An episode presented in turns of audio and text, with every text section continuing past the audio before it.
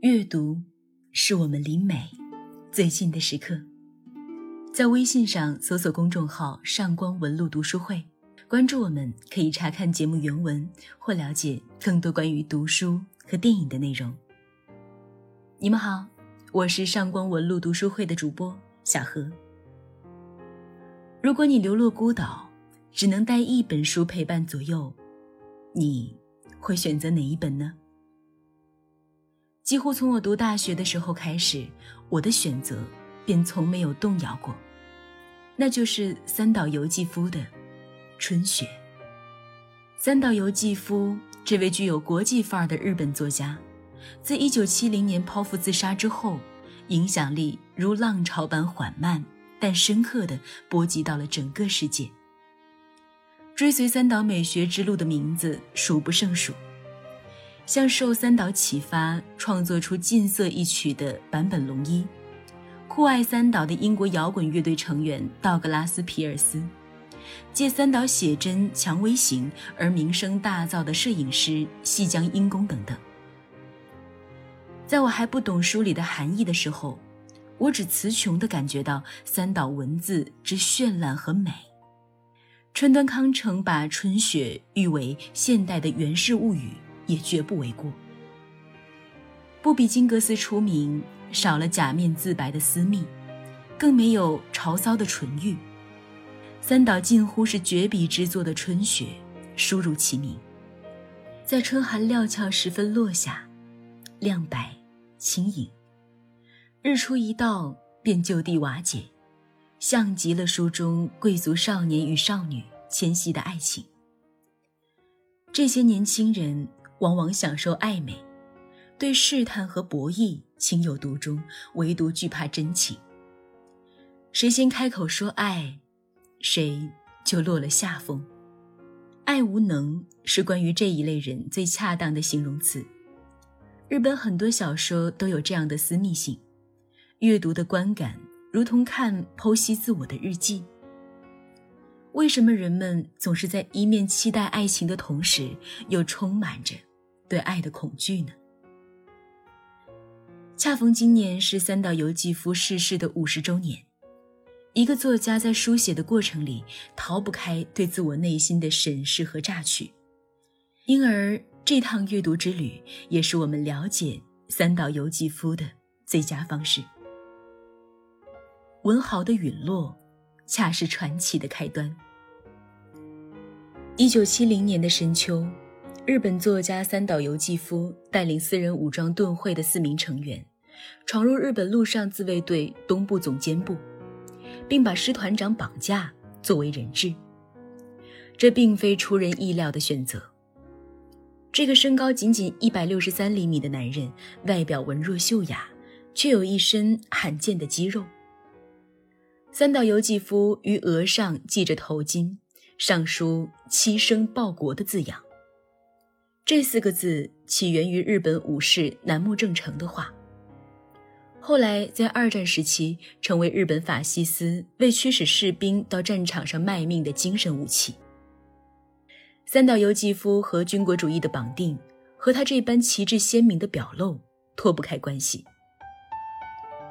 自杀当天，三岛由纪夫不过四十五岁，身为作家，正是一身才华得以施展的年纪。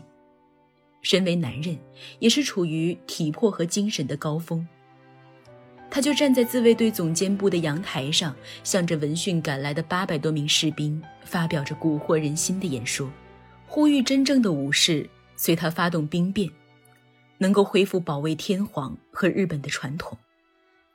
但没有人响应，甚至零星传来几声嘲讽。三岛在文学和思想上的伟岸。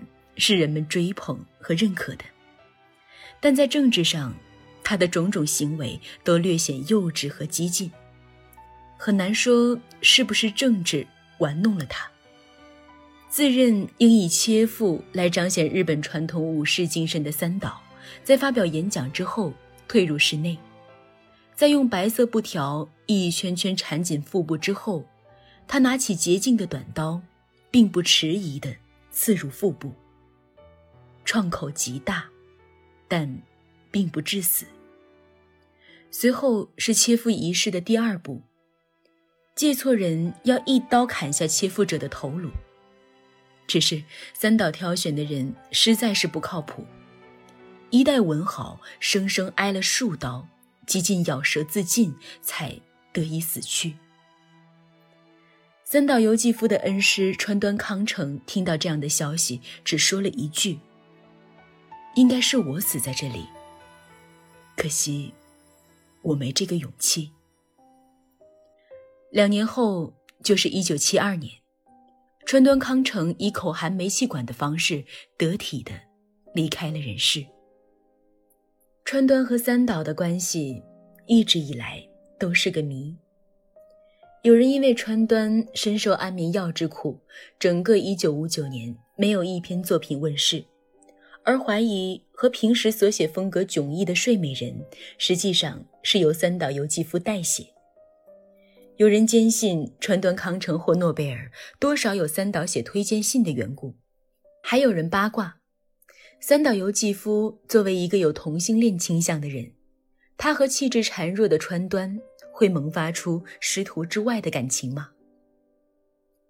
众所周知，三岛由纪夫生前曾获得两次诺贝尔文学奖的提名，一次在1965年，即春雪首次面试，三岛由纪夫凭借此书傲视群贤，一举代替了逝世的作家谷崎润一郎，成为日本诺贝尔文学奖的候选人之一。另一次则是一九六七年。隔年宣布，川端康成成为了日本首位诺贝尔文学奖的获得者。听八卦说，三岛得知这个消息的时候，脸色铁青，一言不发地开着自己的跑车在高速公路上飞驰。此后和川端的会晤渐少，潜心创作《春雪》的后续三部作品，将其组成了浩瀚巨作《丰饶之海》。也就是在三岛自杀的当天，他把《丰饶之海》的第四部终章交给了自己的编辑。三岛曾经所谓小说的完成，便是人生的完成的担忧，在这样一个四度轮回、关乎死亡之美的作品完成之后，一语成谶。我常常在想，死这个字眼对于三岛由纪夫而言是什么呢？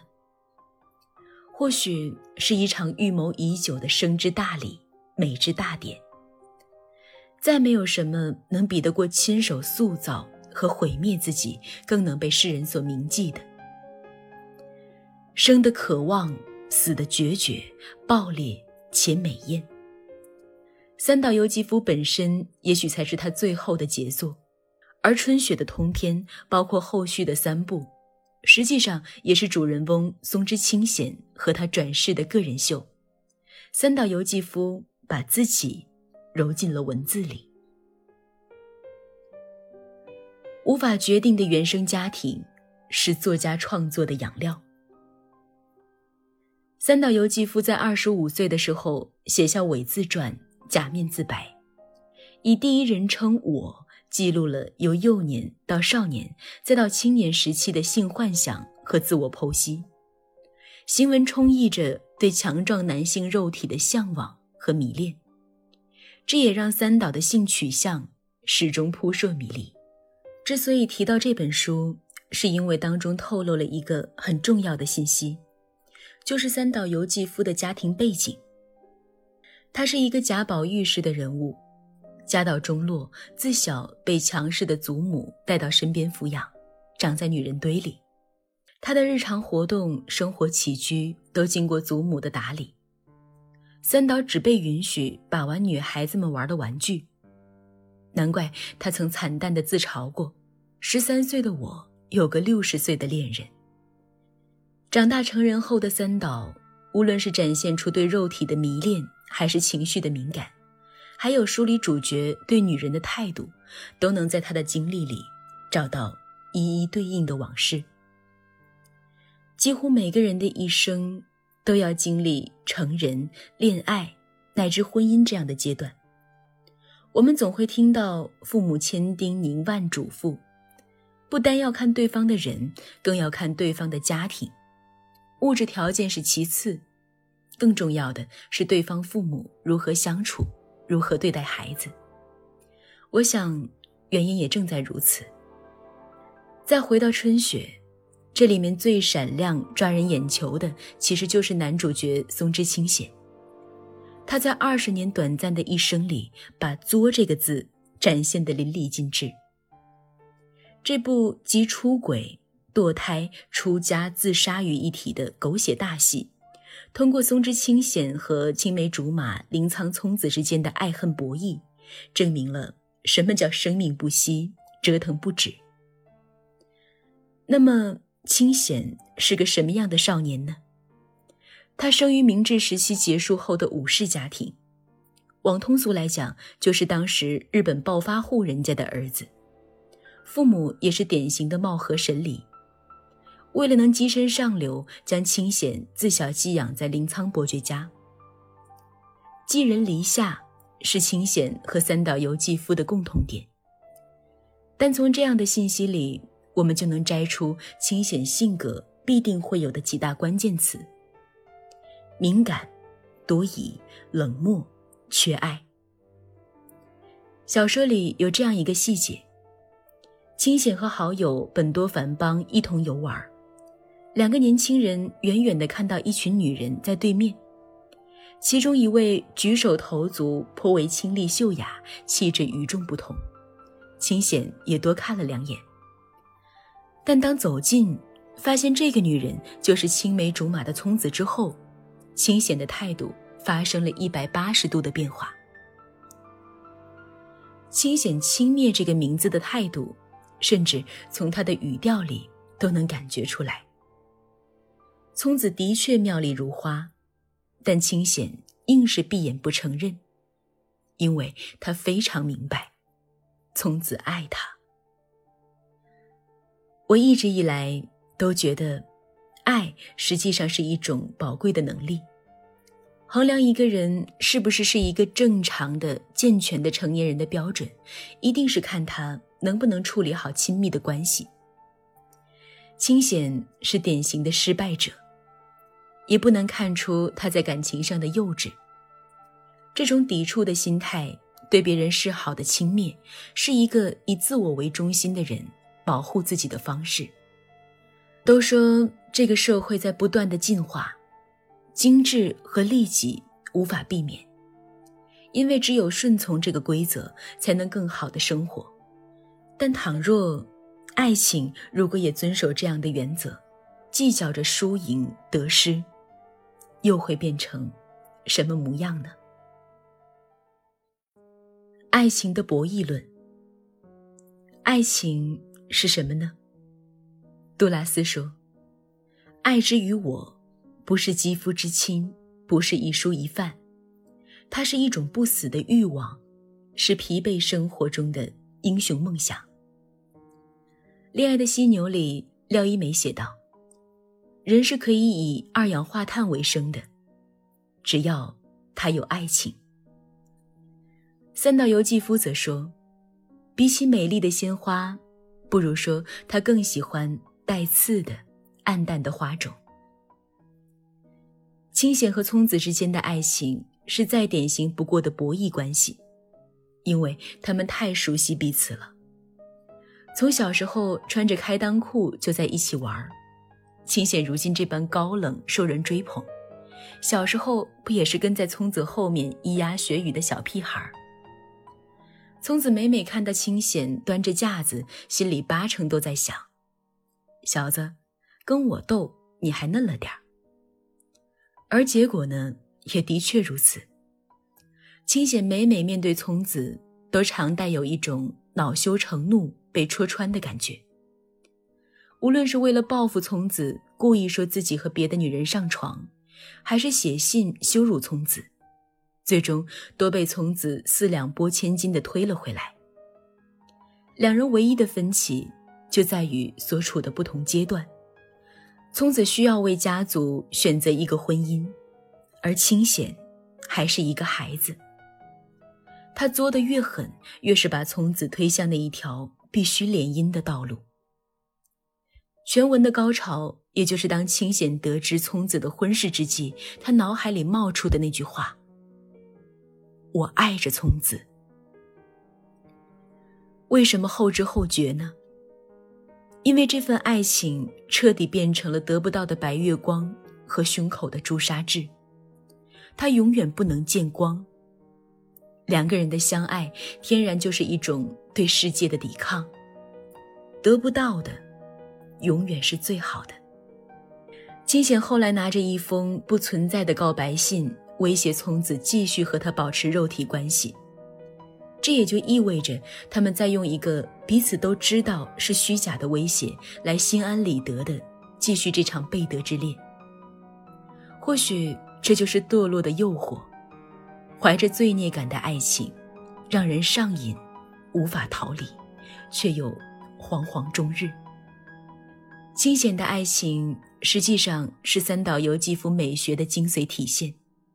毕竟，清显的故事也好。他的爱情观也罢，都与之一脉相承。我们都会愿意看那些曲折的爱情故事，会愿意在影视剧里体验平常生活无法体验的激烈情感。毁灭、破坏、爆裂、热爱，只有不断的触碰禁忌，超越常人，对于三岛由纪夫而言，才是真正的美。艺术家们在做的事儿。永远是在拓宽人们情感的边界。台湾导演杨德昌曾经说过：“电影发明之后，人类的生命比起以前延长了三倍。但在我心里，文学的激荡方才让人类的生命得以永续。我们是为了相爱而来到这个世界上的。我曾经非常喜欢一个日剧，叫《蛋糕上的草莓》。”就像这个剧名里面有个非常经典的问题：蛋糕上的草莓，你是第一口吃还是留到最后呢？我曾经以为清显会是第一口吃掉草莓的人，但如今想来，他反倒会把草莓留到最后。就像他和聪子的感情，当聪子发现自己怀孕，这牵扯到的就不只是两个人，而是两个家族。以及皇室的尊严，根本无法姑息和隐瞒。情急之下，松枝和林仓两个本该结仇的家族，为了维持脸面，秘密结盟，送聪子前去堕胎，力图让一切回归正轨。而聪子借着这个机会，削发为尼，彻底断绝了七情六欲。恍然间，就剩下清闲一个人还在挣扎了。所有人都找到了出路。他的爱情忽然成了一个顽疾。聪子的放弃成了压倒他最后一根稻草。持续不断的高烧过后，他短暂的生命走向了终点。他吃掉了整个蛋糕，留下了最鲜艳的草莓，却来不及品尝。但对于这样的人生，清显从来没有后悔过。三岛由纪夫这样写下他死前的场景。本多看着清显痛苦的表情，仿佛觉得清显流露出看见了不该看见的这个世界上最极致的东西那样喜悦的表情。本多甚至对朋友能看到这样极致的东西感到嫉妒，同时也带着微妙的羞耻和自责。他轻轻摇了摇头，悲哀、麻木的脑袋，如蚕丝一样不停地抽出连自己都觉得莫名其妙的感情。他感到不安。清显似乎坠入片刻的睡梦之中，他又忽然睁开眼睛，要拉着本多的手。清显紧紧攥着本多的手说：“刚才做梦了。”又会见面的，一定还会见面的，在瀑布下面。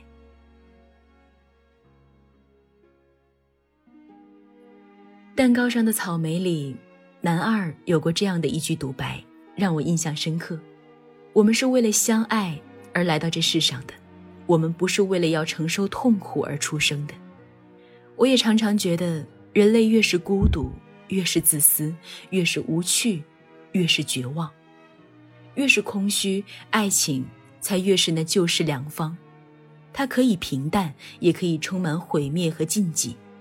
人们在追逐它的过程里，渐渐明白人生的意义和价值。在相爱的过程里，学会和他人相处。因为，我始终相信一句话：我们拥抱爱人的方式，也是我们应对世界和生活的方式。今天想要和大家聊的话题是，在爱情里。对方最让你心动的瞬间是什么呢？欢迎在评论区里留言分享你的感受。如果你想查看今天节目的内容，请到微信上搜索公众号“上官文露读书会”。阅读是我们离美最近的时刻，让我们共赴一场美丽的约会。今天的读书就到这里，我们下期再会。